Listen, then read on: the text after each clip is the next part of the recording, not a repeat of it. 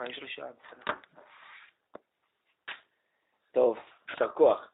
את המאמר הזה הוא נקרא הר כגיגית כאן, במאמרי הראי"ה, עמוד 166, 167, זה בעצם ליקטו על כל מיני מאמרים מתוך אה, חוברת שיצא פעם, מאמרים של הרב, שנקראת שבת ישראל והזמנים, על שבת ומועדים. אז זה אחד המאמרים על חג השבועות. ובכלל, במאמרים האלה הרב רגיל לייחס את הדברים, בחלקם השני גם לימיו, לדורות שלנו. אז בואו נקרא. ויצצו בתחתית ההר, מלמד שכפה הקדוש ברוך הוא עליהם את ההר כגיגית.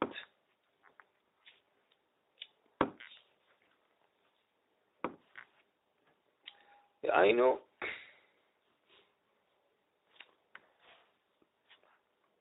שבעצם נתינת התורה לעם ישראל הייתה בכפייה, לא מתוך בחירה חופשית שלנו. מה שהרב ישאל, שלכאורה אנחנו רואים בזה חסרון. כשאני בוחר, אז אני בחרתי. אז זה נראה לאדם יותר שייך אליו.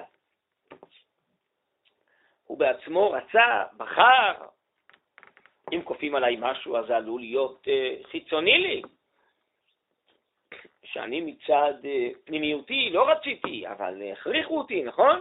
לכן, הנטייה שלנו לומר שמה שבא בכפייה זה לא כמו מה שבא בבחירה. ויש בזה צד נכון, אבל הרב יבאר שלגבי התורה אנחנו זקוקים בדיוק לצד השני. הרב יבאר למה, אז בואו נראה את זה בפנים. ביום מתן תורתנו, שאנו חוגגים אותו בשמחה של קדושה כל כך עמוקה. צריכים אנו לזכור כי לא ברצון חופשי קיבלנו עלינו עולה של תורה,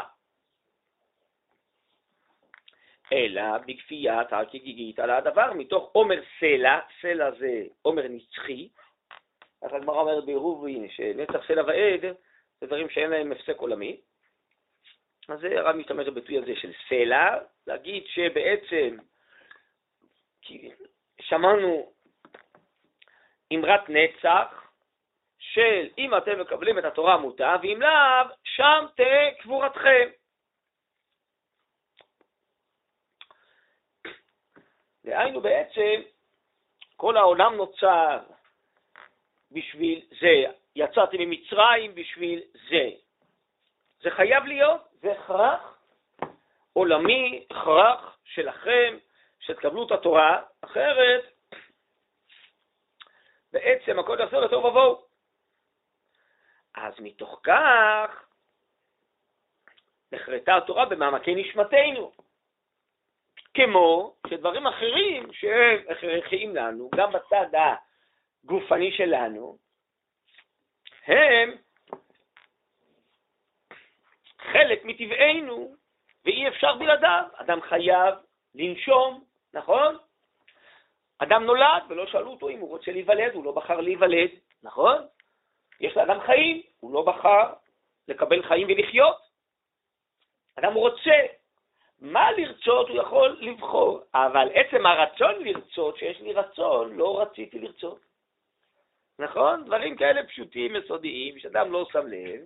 הדברים היותר עמוקים ומהותיים בו, בין בצד הגופני, הנפשי, הנשמתי, הרוחני, זה בכפייה, זה לא בבחירה, זה הטבע, כי אנחנו קוראים לזה טבע, יש טבע גופני, טבע נפשי, טבע רוחני נשמתי. הטבע הוא כפייה. השם כפה עלינו סדרי שמיים בארץ, יש חוקי פיזיקה, חוקי כימיה, חוקי ביולוגיה. הוא שאל אותנו, אנחנו רוצים את החוקים האלה. אם אנחנו רוצים את השמש, את הירח, את הגשם, את הקיץ, את החורף, את היום, את הלילה, הוא לא שאל אותנו, נכון? ככה העולם מתנהל. וזה אנחנו קוראים לזה טבע, הדברים האלה הם קבועים, והם מבחינתנו נצחיים, נכון?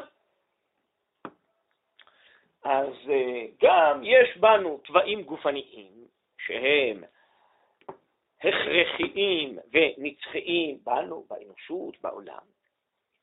עכשיו השאלה היא, האם התורה היא חלק מהתוואים המוכרחים הנצחיים שהשם טבע אותם, חתם אותם במעמקי מהותנו, או שהתורה שייכת לאגף של הדברים שאנחנו בוחרים בהם. אדם בוחר איפה ללמוד, האם ללמוד או לעבוד, נכון? הוא בוחר מה ללמוד, הוא בוחר מה לאכול, הוא בוחר איך להתפלל, נכון? אז יש הרבה דברים גם בעניינים של עבודת השם, שזה בכירי. אז עכשיו אנחנו שואלים, איפה מתמקמת התורה? האם התורה מתמקמת באגף של הדברים הבכיריים שאני בוחר, או שהתורה מתמקמת באגף של הדברים הטבעיים, ההכרחיים,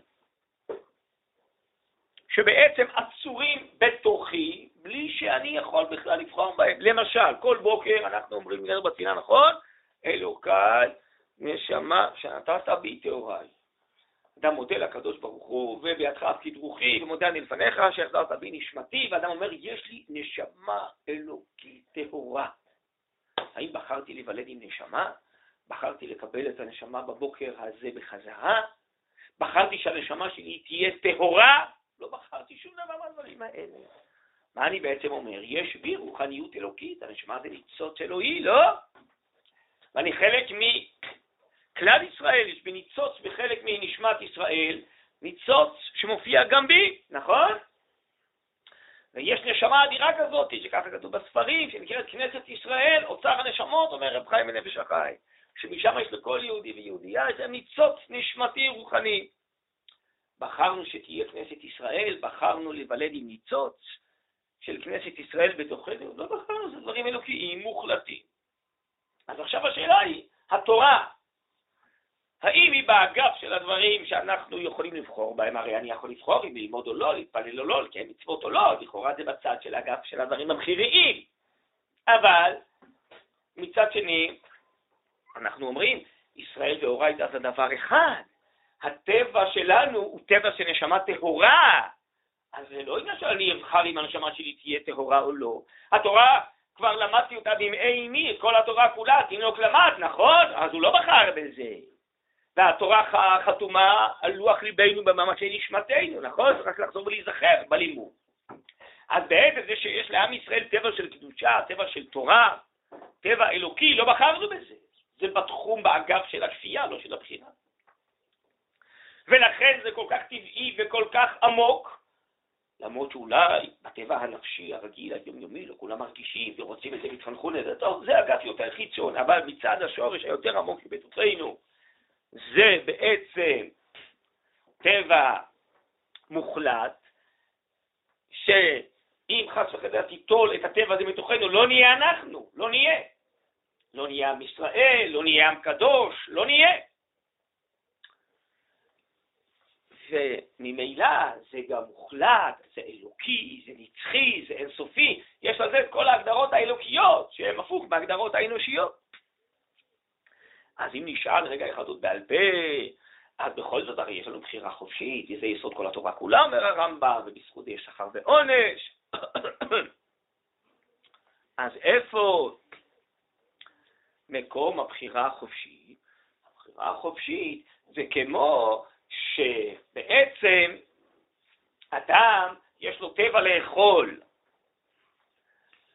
הוא יכול להרעיב את עצמו משום מה, ולא להזין את הצרכים הטבעיים שלו. אדם יש לו טבע לנשור, יכול ללכת נגד טבעו, אבל זה הטבע שלו. אז גם אדם מישראל יש לו טבע אלוקי, שנשמתו צמאה לרוחניות, לקרבת השם, לקדושה, לתורה ומצוות. יכול לפתח, לשכלל, לזכך, לעדן את הטבע הזה, להוציא אותו לפועל. יכול להישאר איתו כמוס, עצור בתוכו, בלי שהוא מודע, בלי שהוא משכלל את הטבע הזה שיש בתוכו. אבל זה נמצא בו. זה כמו משל שאפשר להבין. עניינים של עולם הזה, שאדם נברא עם כישרון נגינה. אז יש בו כישרון כזה, שאין באחרים, אבל עדיין, אם הוא ילמד ויתאמן, אז הכישרון הזה יפותח, הוא ייהנה, אחרים ייהנו מהכישרון הזה. יש אחד שמאוד יתאמץ, אבל הוא לא מוכשר לזה. למשל אני. אז כמה שהוא לא יתאמץ, נו, בסוף יזייף יותר, יזייף פחות, אבל משהו משמעותי לא יוצא מזה, כן? אבל אחרי שיש לנו את הכישרון, עכשיו הקדוש ברוך הוא עשה שצריך לפתח, לשכלל, להוציא מן הכוח לפועל את הכישרון, ולגרום לכך שזה באמת ישפיע בעולם. בסדר, אבל קודם כל יש כישרון. טוב, אז פה כמובן אנחנו מדברים על דברים הרבה יותר עמוקים, ואלוקיים, וקדושים, ונצחיים, ומוחלטים. אבל אני אסבר את האוזן, שלמרות שהקדוש ברוך הוא חתם את זה בממקן נשמתנו, את התורה, בכל זאת יש לנו תפקיד, הבחירה החופשית, לעורר את זה, להוציא את זה מן הכוח אל הפועל, ולשכלל את זה, ולתרום את זה לאחרים, וכולי וכולי וכולי. אז בעצם הכיוון הכללי של המאמר, תכף נראה, שזה הכוונה כפייה תרתי-גיגית, לא כמו שחושבים שבעצם אה, זה כפייה חיצונה, אז אם אין איזה בעיה, כי היינו רוצים שזה יהיה בחופש בחירה, הפוך, זה מעלתה של התורה, שהיא משהו אלוקי מוחלט, כן, הרבה לפני הבחירה, הרבה יותר גדולה מהבחירה. ומה הבחירה של האדם? האדם הרי הוא מה שנקרא בשפה הלועזית סובייקטיבית, הוא חלקי, ריק ומכם, פעם הוא מבין יותר, הוא מבין פחות, וזה, הוא רוצה יותר, רוצה פחות, הרצון שלו פעם טוב, כשיש לו יצר הטוב, הרצון נחלש, כשיש לו יצר הרע, וזה, נו אז מה? אז התורה, קדושתה, נצחיותה, תהיה משועבדת לכל הגחמאות שלנו, כן בא לי, לא בא לי, מתחשק לי, לא מתחשק לי, הבנתי, לא הבנתי, מה התורה משועבדת לכל ה... החלקיות שלנו, לכל החולשות שלנו. אם הכל היה מתחיל מהבחירה בלי הכפייה, בלי שזה טבע, נו, אז אם היינו מחליטים בדור מסוים שנמאס לנו מהתורה, אנחנו רוצים עכשיו לחדש דברים, תרבות עברית חדשה בארץ ישראל. אז אם הכל היה מתחיל מהבחירה, הפה שעשה הוא הפה שהתיר, לא, אז ברגע שהחלטנו לעשות, אז גמרנו, התנתקנו מזה. אנחנו קנינו את זה, עכשיו מכרנו את זה בחזרה, נגמר הסיפור. אבל אם זה טבענו, האלוקי העצמי, כמו חוקות שמיים וארץ, אז יהפוך כושי אורו ונמר ברבורותיו, את הצבעים אי אפשר לשנות, גם לא את הסגולות והצבעים הרוחניים האלוקיים. אז אם אלה, זה טבענו, זה מוחלט. אם נבחר יותר, נבחר פחות, נגרום שהטבע הזה אכן יאיר, יפסם, ירומם את העולם ואיתנו ואת כל המציאות כלפי מעלה. אם לא, אז הדברים עלולים להישאר חתומים ועצורים ועלומים בתוכה, אבל הם תמיד קיימים. אז זה דווקא מעלתה של השקיעה, זה מה שיסביר פה הרב, שזה משהו מוחלט. בסדר? זה הכיוון המרכזי כאן של המאמר. טוב, בואו נמשיך לראות את הדברים בפנים. אבל איך עושים שיהיה פה קצת אוויר? זה פה... אה? תקנו? אה, טוב. אתם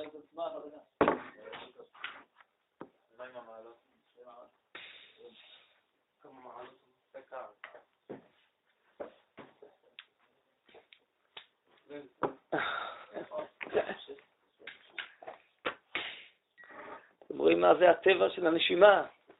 צריך חמצן, צריך לנשום, צריך אוויר בשביל לדבר.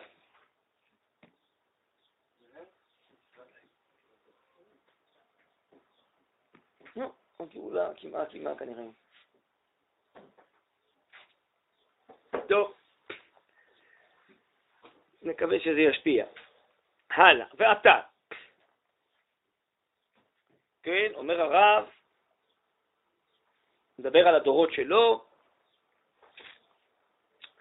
כאשר הננו צריכים לשוב לימי עלומינו. כלומר, אנחנו צריכים לשוב לימים של יציאת מצרים, שקיבלנו את התורה, שזה אנחנו בעצם חוזרים לארץ ישראל. הסיבה של החזרה לארץ ישראל זה חזרה לשכינה, זה חזרה לתורה, זה חזרה לנבואה, שזה אנחנו נותנים לארץ ישראל. בהמשך הרב יאמר שבבחירה החופשית כל אחד יכול להבין, להסביר מה שהוא רוצה. אבל, כמו שאומרים כל הנביאים וכל דברי חז"ל, שאנחנו, אחרי הגלות, בגאולה נחזור לארץ ישראל, משום שאנחנו, יש לנו ייעוד שהתורה תופיע בנו ותופיע בכל האנושות, בכל העולם, בכל העולמות, נכון? סליחה. אז בעצם האמת היא שאנחנו חוזרים בדורות שלנו לארץ ישראל, אומר רבינו בחיי, זה נקרא בתורה תשובה. ושבתה בפרשת ניצבים, ושב וקיבצך, ושבת עד השם אלוקיך ואל השם אלוקיך. כי כשחוזרים לארץ ישראל וחוזרים לשכינה, חוזרים אל השם, שמופיע בציון, בירושלים, בבית המקדש, יותר מאשר בכל מקום, נכון? ובכלל,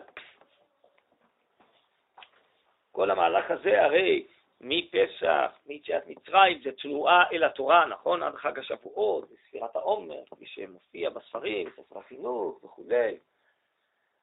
אז גם הרב בכמה מקומות משווה בין כל קיבוץ הגלויות, שזה מין חזרה כזאת, כמו ספירת העומר, שאנחנו חוזרים ובונים את האומה, ובעצם חוזרים לתורתנו. נעים לקראת חג השבועות למתן תורה מחדש.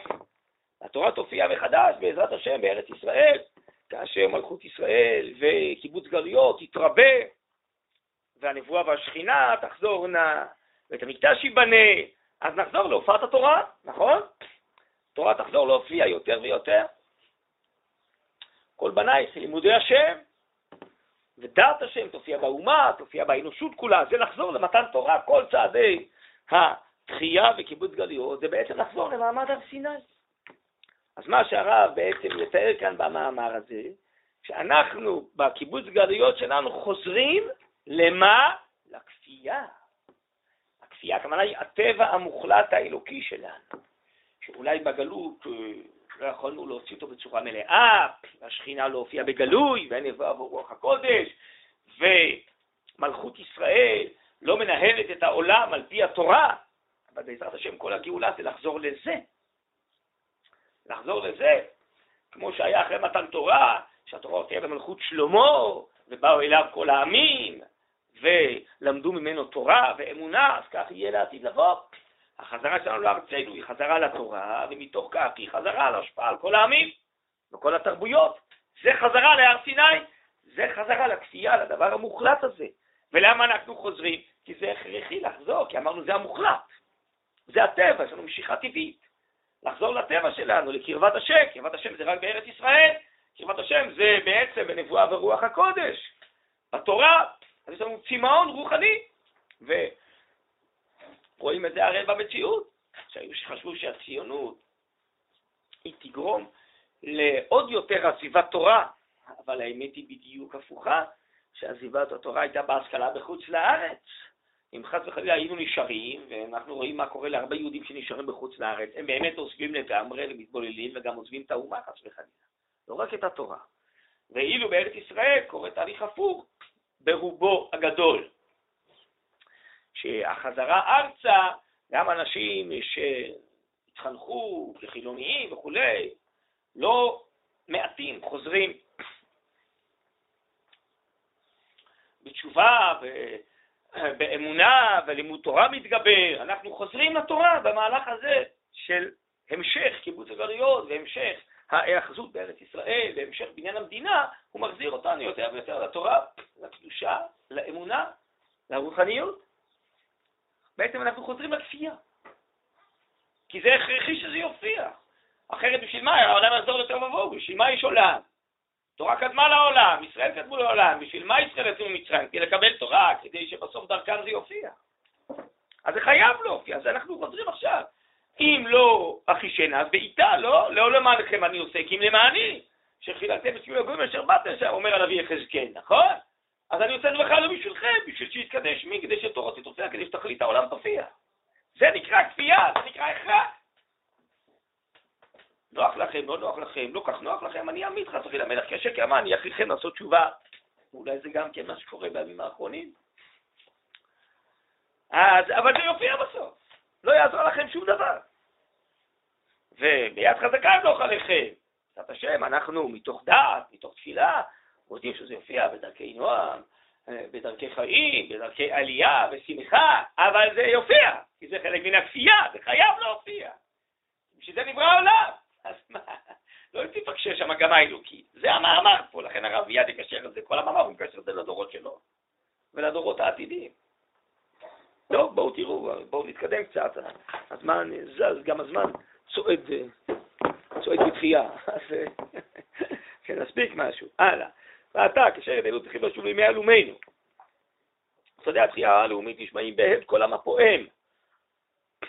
עוד הפעם איננו שביל ממעמד רציני כזה, אתם שומעים? מה זה מעמד רציני? מעמד של הר סיני, למה הוא מעמד רציני? כי זה מעמד של כפייה, של הופעת המוחלט, לא של ההופעה הסובייקטיבית, אנושית, נראה לי, חשבתי, בחרתי, רציתי. זה עם כל הכבוד לנו, זה לא מעמד רציני. מעמד רציני הכוונה היא משהו מוחלט, נצחי, אלוקי, זה נקרא מעמד רציני. אז התחייה שלנו זה לא כמו שאנשים חושבים כי בחרנו והתעוררנו, זה הנשמה התעוררה, והקדוש ברוך הוא מעורר אותנו, הוא דוחף אותנו. גם התחייה הזאת זה לא בגלל שבחרנו. הכרח החיים בסוף דוחף אותנו, בכל מיני הסברות מהסברות שונות. הכרח החיים דוחף אותנו לארצנו, אחרת רוצים אה, בחוץ לארץ להשמיד אותנו, רודפים אותנו. הכרח, לא, גם מכאן מצוח, זה לשון של הכרח, לא מבינים את זה. אבל ההסבר שנותנים להכרח הזה הוא הסבר מאוד אנושי, נמוך, חלש, זה לא ההסבר האמיתי.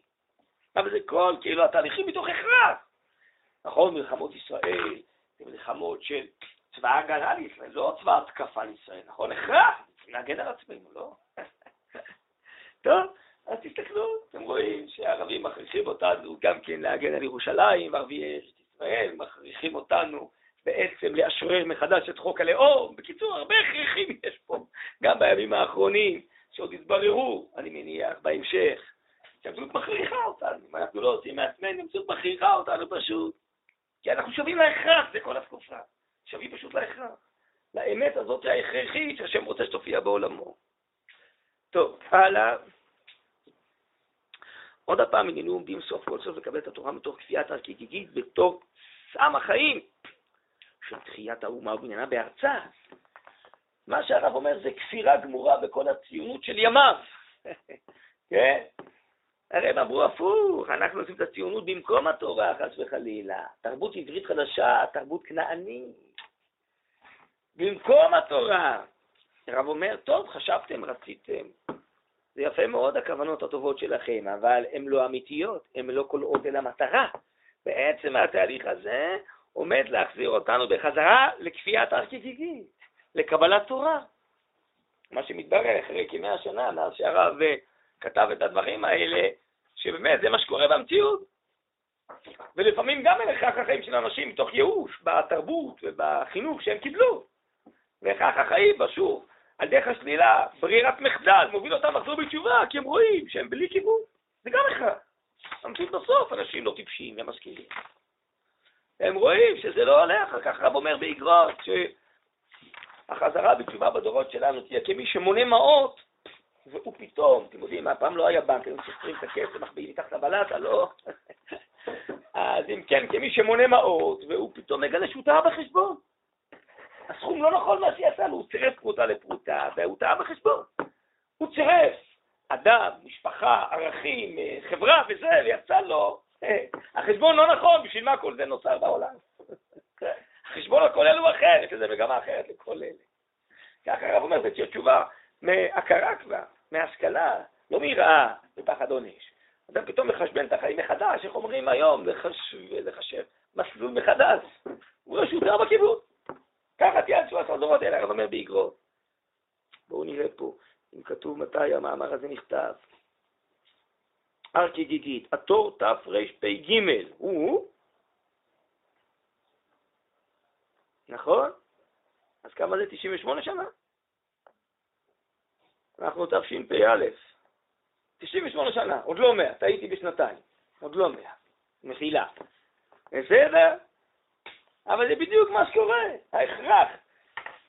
גורם שנהיה חזקים, ונבנה את הארץ ואת המדינה וכולי, וכך להגן על הגבולות ולהילחם. לא רוצים בכלל להילחם עם הערבים, לא רוצים להילחם עם החמאס, לא רוצים, אבל הוא מכריח אותנו. נכון? פשוט מכריח אותנו, לא רוצים. לא רוצים להילחם עם ערביי ארץ ישראל, אסור לראות, לא? הם קדושים, אסור לראות בהם, נכון?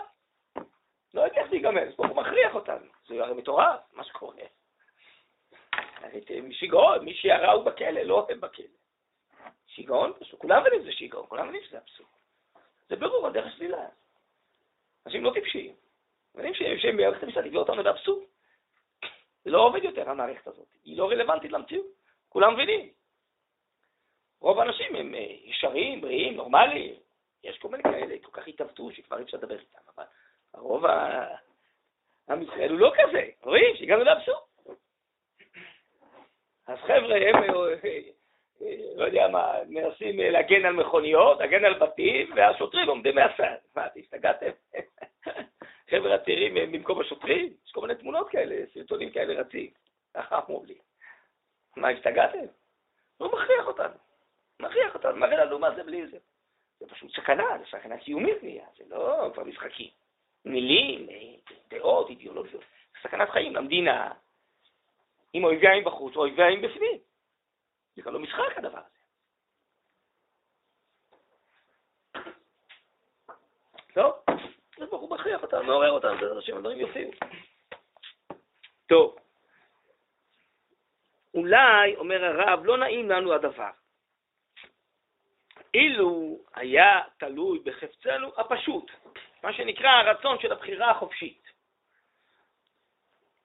שהיינו בוחרים בקבלה כזו, שבה חוק רצון חופשי, שאנחנו חושבים אותו ליותר אידיאלי, זה מה שפתחתי בו. אנחנו אומרים, אם אני בחרתי, אני החלטתי, אז יותר מתאים לי, יותר שייך אליי, כי לא כפו את זה עליי. טוב, אבל לא כאשר יראה אדם לעיניים, מתהווים הדברים במציאות. אין אנו יכולים להשקיף לתוכנם של הדברים בעצמיותם. איננו רואים רק את הברק הנוצץ שלהם מבחוץ. כן? אז למשל, דוגמה. בואו ניקח דוגמית לדבר. בתחילת דרכנו, כשהרב עוד כותב את המאמר הזה, אז הלאומיות הייתה דבר מאוד חזק בעיני הרבה אנשים. תכף תראו, אם נגיע לזה בהמשך המאמר, הרב לא מתפעל בכלל מהסברות הלאומיות שהיו בימיו. אבל בעיני הרבה אנשים בזמנו, אז היה דת שלמה, אנשים אה, עזבו את הילדים שלהם בקיבוץ בבית הילד והלכו אה, להילחם ולעבוד בשדה. כל הפרטיות שלהם מסרו למען הכלל, ציונות, אה, חקלאות, הגנה על הארץ, חומה ומגדל, זה היה הדת הכי חזקה בה, במקום התורה, במקום הדת. כן, אבל זו בחירה שלנו, אומר הרב. טוב, זה ברק נוצץ, פטריוטיות, בנו ארצה, בשירי מולדת, וזה, ו... קומזיץ, וריקודים, ואיזה יופי. טוב, אבל זה שייך למוחלט? זה מתחיל מהמוחלט האלוקי או מתחיל מהברק הנוצץ? טוב, זה ברק, אם זה הברק הנוצץ, מה יהיה אם הברק מחר לא יהיה כל כך נוצץ? אם כל העולמות ילחצו עליך ויגידו לך שאתה פשיסט ואתה גזען, מה תגיד אז? ואם בכלל תתעייף קצת מלרקוד על הגבעות ולבנות יישובים ותרצה קצת שקט ולעשות למען ביתך ותתעייף קצת, אז מה תגיד אז? אם אני בחרתי, אז כמו שאמרתי קודם, עכשיו אני בוחר אחרת, נגמר לי, נמאס לי, נגמר לי הסוס, איך אומרים? נכון?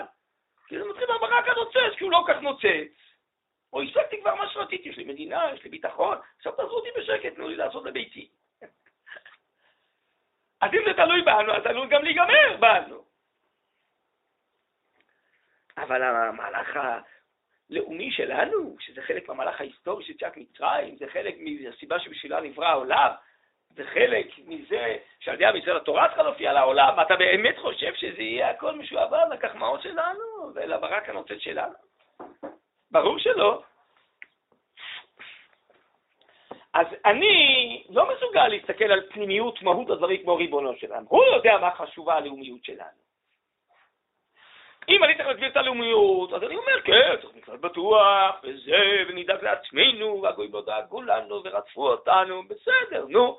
אז אם מקלטנו כבר מקלט שהוא כל כך די בטוח, ויש פחות או יותר פרנסה וכולי, אז אולי הלאומיות סיימה את תפקידה. אולי כבר אנחנו יכולים להרשות לעצמנו להיות פוסט-לאומיים. אולי בכלל הלאומיות זה משהו גזעני כזה, אולי זה בכלל לא בסדר, אולי זה על חשבון אחרים, שהם לא מהלאום שלנו, נכון? אולי בכלל באמת אה, אנחנו צריכים להקים מדינה רב-לאומית ורב-תרבותית. ככה נשיאנו היקר נאם בנאום הרצליה, הוא חושב שאנחנו ארבעה שבטים. כאן בארץ, שצריכים לבנות איזו תרבות חדשה שמאחדת, משותפת לארבעת השבטים. מי זה ארבעת השבטים? הוא החליט במקום 12 שבטים יש ארבעה שבטים. ארבעה זה דתיים, חרדים, חילונים וערבים. אז זה באמת בעיה. אחד השבטים עכשיו לא עובד לפי מתווה הנשיא, הערבים. ממש בושה וחרפה, צריך לנזוף בהם, הם לא עובדים לפי מתווה הנשיא. כנראה שהם לא האזינו רב קשב לנאום הרצליה. כן? אז הנה, זה בדיוק מה שקורה לתרבות חילונית שצומחת מהבחירה האנושית ומהערכה האנושיים, שהיא חושבת שהיא בעצם מצטר, אולי כבר יותר נאורה וחכמה ממייסדיה, ועכשיו אנחנו צריכים להיות הרבה יותר כלליים ורחבים, ולא רק לדבר על עצמנו ועל הלאומיות שלנו, ולדאוג לכבוד האדם וחירותו ולאינדיבידואל הפרטי, וכן הלאה, ועוד ועוד ועוד מלל של דברים, ואז בעצם אולי הלאומיות כבר לא כל כך חשובה בכלל. ויש מפלגות שבאופן רשמי הן אנטי-לאומיות, שחלקן רוצות עכשיו להקים ממשלה חדשה, חס וחלילה, נכון? הם נגד הלאומיות, ויש כאלה מהם שקשורים לכל החרמות נגד מדינת ישראל, וחלקם אומרים בכלל שזה הטעות להקים את המדינה. אומרים וכותבים, לא מתביישים. טוב, אז אותו דבר, אם גם הבחירה נגיד בתורה, וזו מדינה יהודית או מדינה מסורתית, לא יודע מה, כפי שאולי איכשהו ככה בין הטיפות נכתב במגילת העצמאות, זה בגלל שזה מה שחשבו אז. טוב, אבל אולי כבר היום חושבים אחרת, שצריך חסרי להפריד בין דת למדינה, והדת מפריעה למדינה להיות מדינה אזרחית, רב-לאומית ורב-תרבותית, אז אם אנחנו בחרנו בדת להיות חלק מהמדינה, אנחנו עכשיו רואים שזה מפריע למדינה, ואנחנו אולי רוצים לוותר על זה, וגם אותן מפלגות, ולא במקרה אותן מפלגות גם אומרות את זה, יש להם שנאה נוראה לדת ולדתיים ולחרדים, נכון?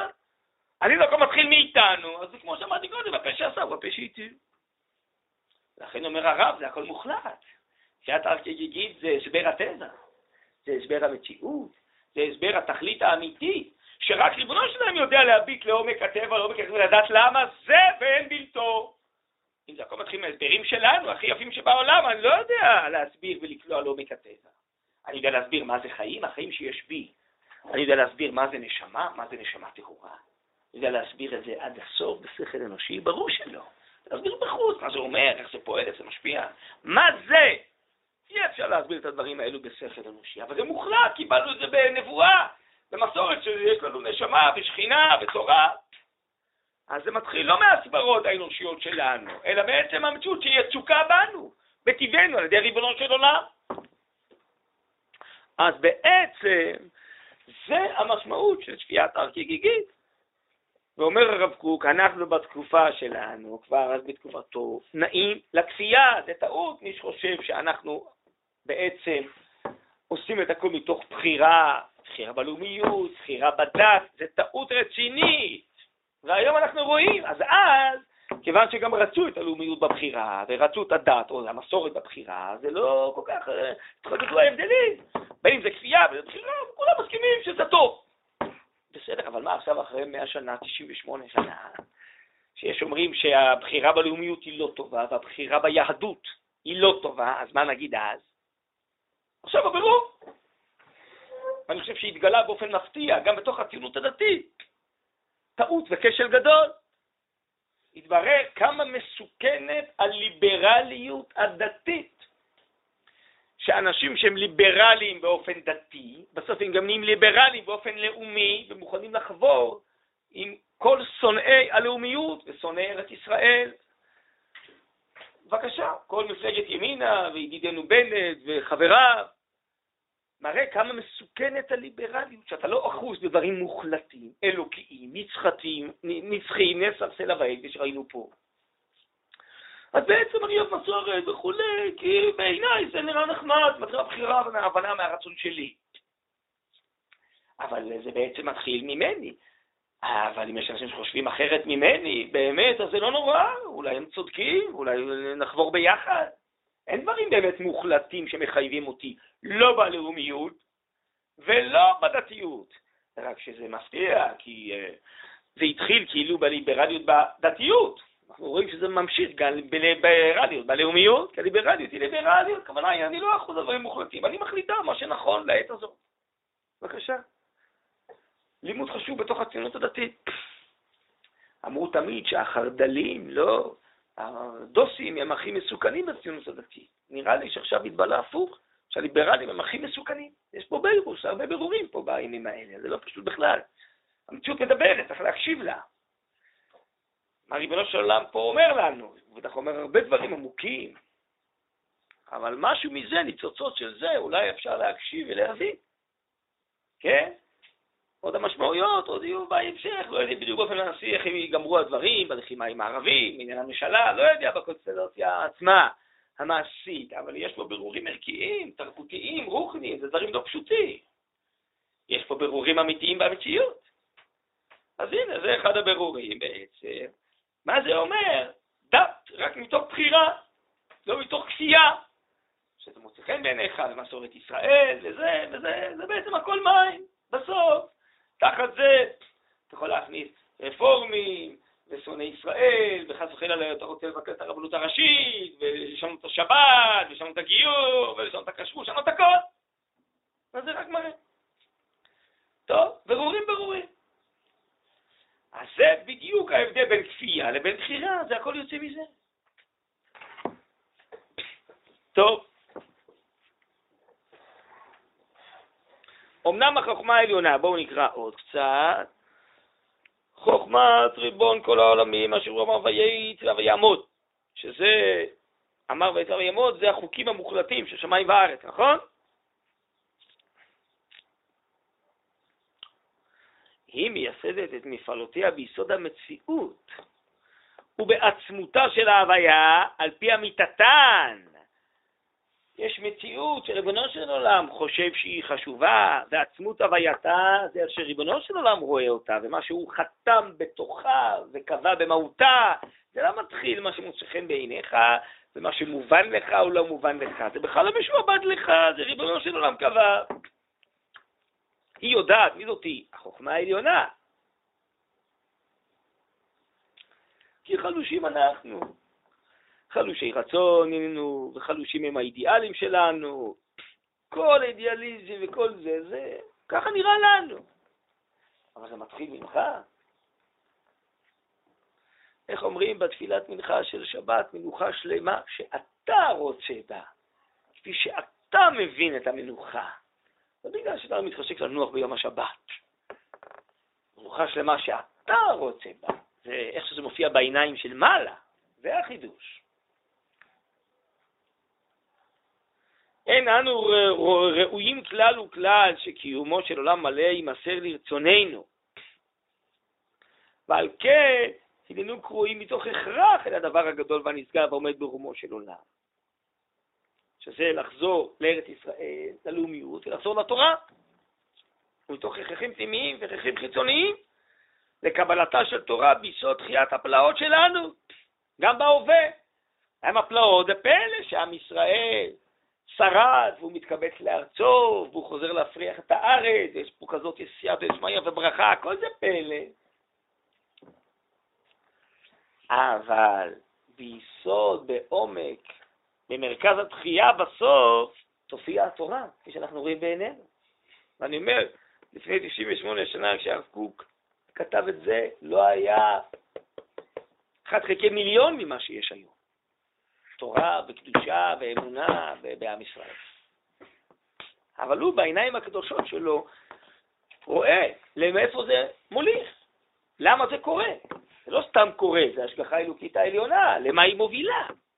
אז ברור לו, איך הרב אומר, תמיד צריך להסתכל על כוח הצמיחה שיש בדבר. לא איך שהוא נראה מבחוץ, בחוץ הוא נראה דל.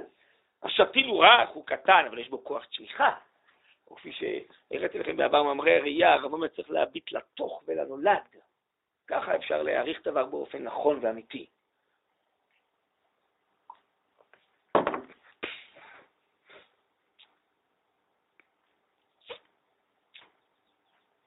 ומתוך הכרחים פנימיים והכרחים חיצוניים לקבלתה של תורה ביסוד חטא הפלאות שלנו גם בהווה.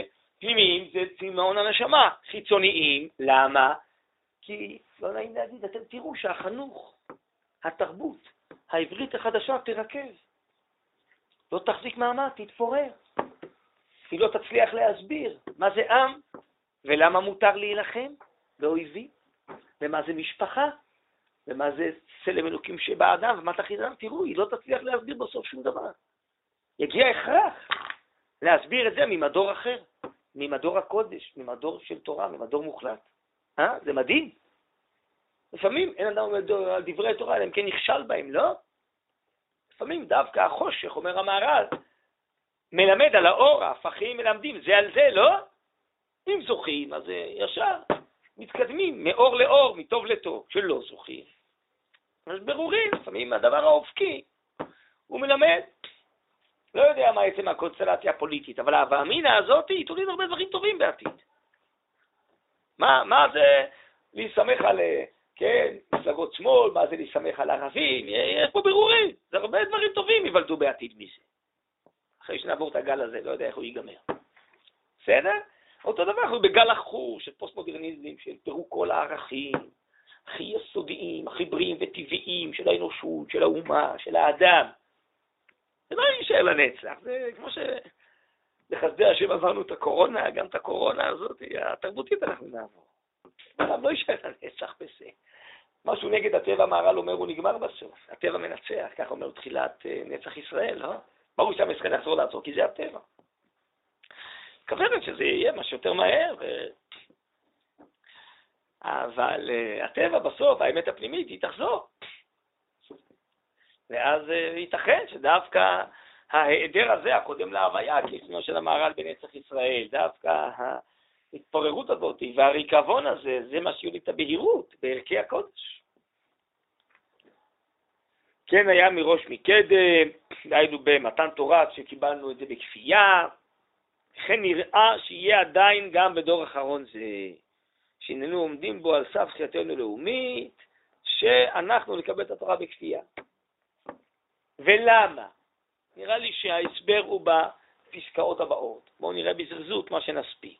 זה שנים שהמון רב יושבי תבל ושוכני הארץ רואים כי ניסה נסרים משיבתם של האומה הקדושה והעתיקה, הנושאת את דגל הנצח ואורה עולה בקרבה, לארצה ארץ הפלאות, כלומר יש התעוררות של הציונות, שכל חזון קודש וכל יפת רבים ממנה זורחים. אך מעט הוא רם הנס התחילה הציונות. עם זקיפתו כמעה נראית עוד כן חולשה בידיים המרימות אותו. איזה חולשה? חולשה רוחנית, תרבותית, אמונית, תורנית. כל רפה מצטדק, וזה, שאנחנו בסך הכל צריכים מקלט בטוח, וזה. איך היה מסביר עמוס עוז, למה זה מוסרי להיות ארץ ישראל? הרי הוא חשב שזה בכלל ארץ של ערבים, ארץ כבושה, לא. אבל אם מישהו, הוא הסביר, צובע בים, והוא רואה מישהו לידו ניצל, יושב על קרש גדול, אז זה מוסרי שידחוב אותו לחצי קרש, ויום הוא ינצל על חצי הקרש השני. מה שמכירים זה מה עמוס עוז, משל הקרש. ידוע ומפורסם, זה המוסר של עמוס עוז. מדהים, אה? זה ההסבר שלנו למה מגיע לנו ארץ ישראל, חצי, גבולות 67, חצי קרש. נורא. כן? אז זה נקרא שעם זקיפת הקמעה יש חולשה בידיים שמרימות אותו, כן, מצטדקות, כן, שבעצם זה לא שלנו, לא מגיע לנו, אבל מה אפשר לעשות, וזה, אנחנו בורחים מאירופה, כן, הבית בוער, דולק, והוא מי זה הוא העם? כן, עם הפלאות שלנו. הלא מוכרח להתרומם מהגביה למעלה, להתרומם לעיני אפסי הרביעים רחוקים. אותרת ישראל הנבטות צריכה היא להופיע בתור אחד מפלאי התבל, שמורה וערוכה ברוח קודשה, וככה יהיה, יהיה קידוש השם עצום דרך עם ישראל בעולם. איכות חיים, איכות אמונית, הכל יופיע, תרבות חדשה, שמורה בתחילת דרכנו. עוד לא משערים בכלל מה יופיע דרכנו לעולם. העולם גוסס, הרב אומר כבר. באמת, באותם זמנים לפני מאה שנה באורות. אירופה מתפוררת, אומר הרב, תרבות שלה לא יכולה להחיות יותר את האנושות כולה. ואז, מה קורה אבל בפועל? מה בהסברות הציוניות באותה תקופה קורה? אני ממשיך לקרוא. והנה כמה אנשים הגיעו בהם רואים חזון ליבם. כלומר, הכל מתחיל מהבחירה החופשית שלהם, מהסובייקטיביות שלהם, כמו שהרב אמר קודם. איך שהם רואים את העניינים. ומשפילים בכוח השפעתם את הרום, זה הרום אלוקי עליון של התחייה הנפלאה הזאת, אשר רק באספקלריה של קודש אפשר להציץ על כל עיזוז נורותיה. הרב רונן פה שהוא רואה באספקלריה של קודש? כן, מה זה חשוב? אם הוא מתכוון לרמוז על עצמו, זה לא הנושא. כל מה שהוא כותב זה מתוך התורה, מתוך אספקלריה של קודש, זה ברור. אבל זה לא נראה לי פה הנושא. כל אצלנו הבנת הציונות זה מתוך התורה שהקדוש ברוך הוא רוצה, התורה רוצה את הציונות. ואז מתוך כך שאותם אנשים רואים חזון ליבם, וככה כל הסופרים וראשי הציונות שלה אז הסבירו כל אחד על פי השקפתו את הציונות, הולך ומפאה בתוך מחדנו הקול החלש של האידיאלוס והרצון החופשי, אני בחרתי, אנחנו בחרנו להיות אב, לחזור לארץ, הכל שתי הידיים שלנו, הכל תלוי בנו, הכל אנחנו עושים, זה לא קשור לריבונו של עולם, לא קשור לתורה, חס וחלילה.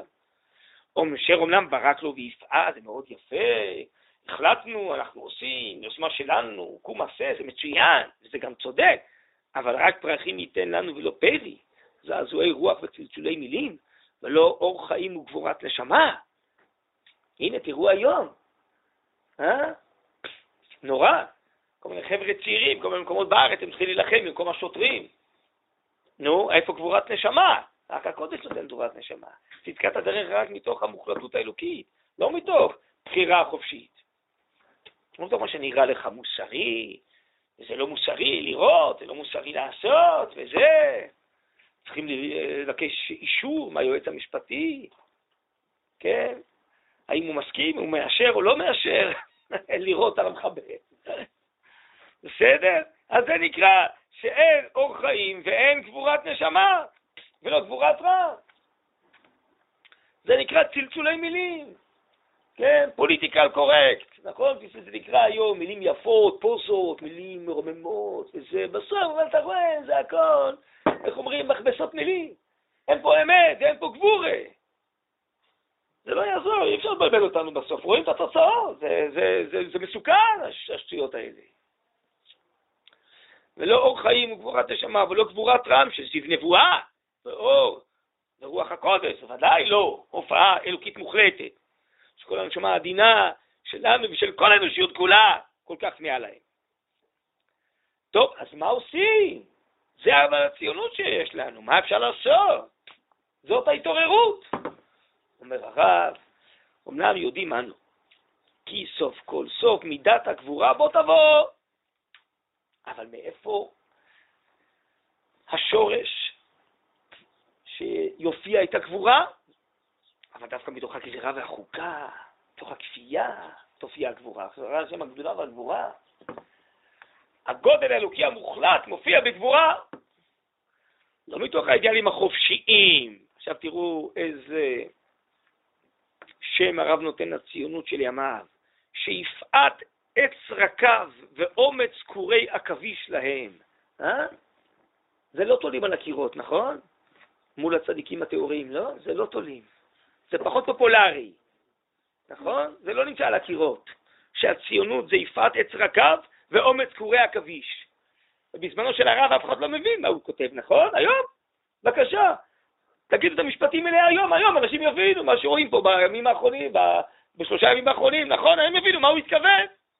לפני מאה שנה, 98 שנה, לא הבינו מה הוא רוצה, הכל מצוין, מתקתקים, ציונות, חומה ומגדל, בונים, בבה, בבה, בבה, נכון? בבקשה. היום מבינים.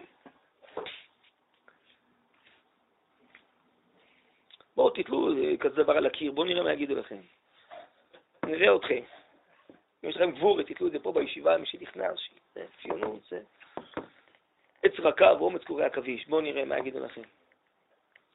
דווקא מתוך ההכרח הגדול והעצום, מתוך הגבורה של מעלה, מתוך קול השם בכוח, מתוך קול השם שובר ארזים, זה הקול המוחלט, האלוקים מן השמיים, לא מן הארץ, מהמחשבות והרצונות שלי. תוך הקול המרעיש, הררי עד, ומפוצץ גבעות עולם.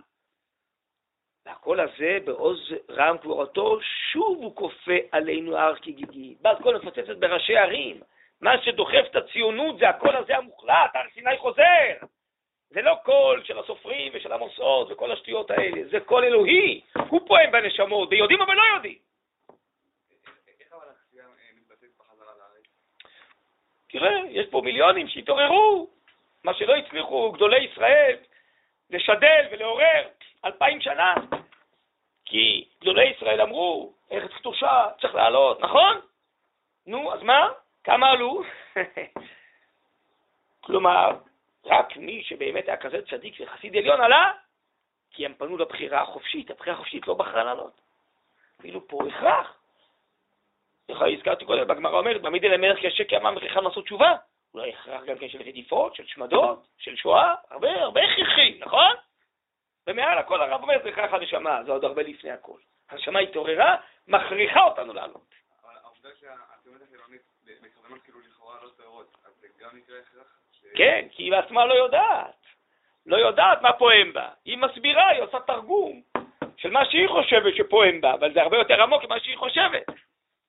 שאלו פעם באמת את אה, אפי איתם, לא יודע אם אתם יודעים מי זה, שהוא היה קיבוצניק אה, חילוני בגולן וחזר בתשובה, או בזמן הרב צ'ודה, ועלה ללמוד ישיבת מרכז הרב.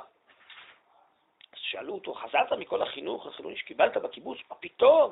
קיבלתי אהבת העם, אהבת המולדת, ואהבת ישראל, ועבודה חקלאית, עבודה עברית, לא חוזר בי בכלום. טוב, אז למה חזרת בתשובה? אז כנראה היה חסר לך משהו. אם הכל היה טוב, אז אה, למה חזרת בתשובה? אז הוא אמר מילה יפה, משל כזה, אני חושב שהוא מסביר אולי גם את העניין הזה שאתה שואל. הוא אומר לי, הכל היה, אבל היה חסר הפסקול, שיסביר למה עושים את הכל. למה זה כל כך חשוב. זהו, הפסקול הזה של הקול הפנימי. להסביר שזה לא רק ערכי חול כאלה, שלנו נראה שהם חשובים, זה באמת משהו אלוקי, נצחי, נשגב, שמשם זה מתחיל. זה מה שבעצם דוחף אותנו, מעורר אותנו מסירות נפש, ולמרות כל הבעיות והקשיים, זה איזה משהו פנימי, אלוהי, שהשכינה שבתוכנו מכריחה אותנו לחזור ארצה ולבנות אותה וליישב אותה. זה הפסקול של השכינה, של הנשמה. אתם יודעים, מתקרבים עכשיו, נכון? אני לעיתים אה, לומד את זה בלי נדר אה, בליל שבועות, את הבת קול של המגיד, של בית יוסף. הופיע בתוכו בת קול. המגיד זה נקרא, יש uh, עדות בשבועה של רבי שלמה אלקבץ. בספר תסתכלו, שני לוחות הברית, בשלה הקדוש, על שבועות, תסתכלו. הרב אלקבץ מעיד, הייתי שמה. הופיע בת קול, דיברה מגרונו, ואמרה, אתם לא יודעים באיזה צער אני שרויה כשאני בגלות, כשאתם בגלות. והבת קול קראה לו ואמרה לו, עלו לארץ ישראל, לא כל העיתים שוות, עת הזמיר הגיע, קול התור נשמע בארצנו. מתוך זה הוא החליט, רבי יוסף לעלות ארצה, הוא וחבריו. אז הבת קול הזאת זה ההכרח שהוא שמע, קדוש וטהור שמע את זה לפני 700 שנה. לציונות החילונית לקח עוד כמה מאות שנים לשמוע את הבת קול הזאת שפיעמה בתוכם, הוא שמע את זה כבר אז. מה, אתם חייבים לעלות, צאו מהפרוזדור, כנסו לטרקלין, לארץ ישראל, לא כל העיתים שוות. כן? אז זה הבת קול, השכינה אומרת, אני שרויה בצער שאתם בגלות, תעלו לארץ ישראל. אז זה הבת קול, צריך לתת בראשי ערים, ואיכות מתגברת במשך הדורות. אז עוד ועוד שומעים אותה. והקול הזה בעוז רם, גבורתו, אני חוזר לקרוא. שוב הוא כופה עלינו הר כגיד, אומר לנו, אם אתם מקבלים את התורה מותר. המציאות תכריח אותנו גם לחזור לתורה, לא מספיק שנחזור רק לארץ וללאומיות. רק אם אנחנו מקבלים את התורה, מקור החיים והאורה, היו תהיה לנו תחייה לאומית תמה וברה, אדירה ואיומה. רק אם אנחנו מקבלים את התורה ושמים אותה על תורת חיים וחוקת לאום בארץ עברנו ועתידנו, זה יהיה החוק של המדינה היהודית. חוקה לישראל רוצים, נכון? התורה היא החוקה לישראל. בארץ ישראל תהיה תחילתנו הלאומית, היא חייה מבוססת, בעל שורשים חזקים ואמיצים, ואחית ותקווה. תהיה שתחדור באור חייה בתוך כל השדרות של האומה הרחוקות והקרובות, שתפליא את כל המילים בפילי הופעותיה. ההכרה הגדולה הזאת הולכת היא וחודרת, הולכת ומתבררת, גם אצל אלה אשר עדיין ליבה לפומה לא גליה להם, והיא עוד תלך ותחדור, תלך ותתברר. וכמאז ומקדם, היא תגלה בחיים ובפועל את אותו הכוח המכריח, המקים אותה לתחיית אמת. בגמרא בחולין יש תחייה של ודאות. זאת תהיה אבל תחיית אמת. תוך גבורת החיים וההוויה של כפיית הגיגית, לקבל על ידה את דבר השם בתור חוק חיים ומשפט לאום בארצנו. אז הרבנות הראשית היא תהיה היועץ המשפטי לממשלה. מה משפט התורה אומר למדינה? גם אנחנו בעד ייעוץ משפטי, השאלה היא איזה משפט. משפט אלוהי, לא משפט אנושי. נשוב ונחיה להיות לעיני כל הגויים למה שאנו מוכרחים להיות, לעם הגדול והקדוש, על בת הקודש, כי מאלה אופציות וקדמוניות, בעזרת השם, חזק ולהתחזק, תהיה שבת שלום וחג שמח, הדברים עוד יופיעו בעזרת השם, בכוח, בעוצמה, אל תחתו, אל תיבהלו, בעזרת השם. טוב. אה, זה שלכם. כן, מקליט עוד, יפה. יש לי עוד חמש דקות לדבר. טוב. אה, אז זה לא אליי בעצם, זה מעיין חיים, יש לה את הטלפון שלו? לא, לא נתתי. מעיין חיים?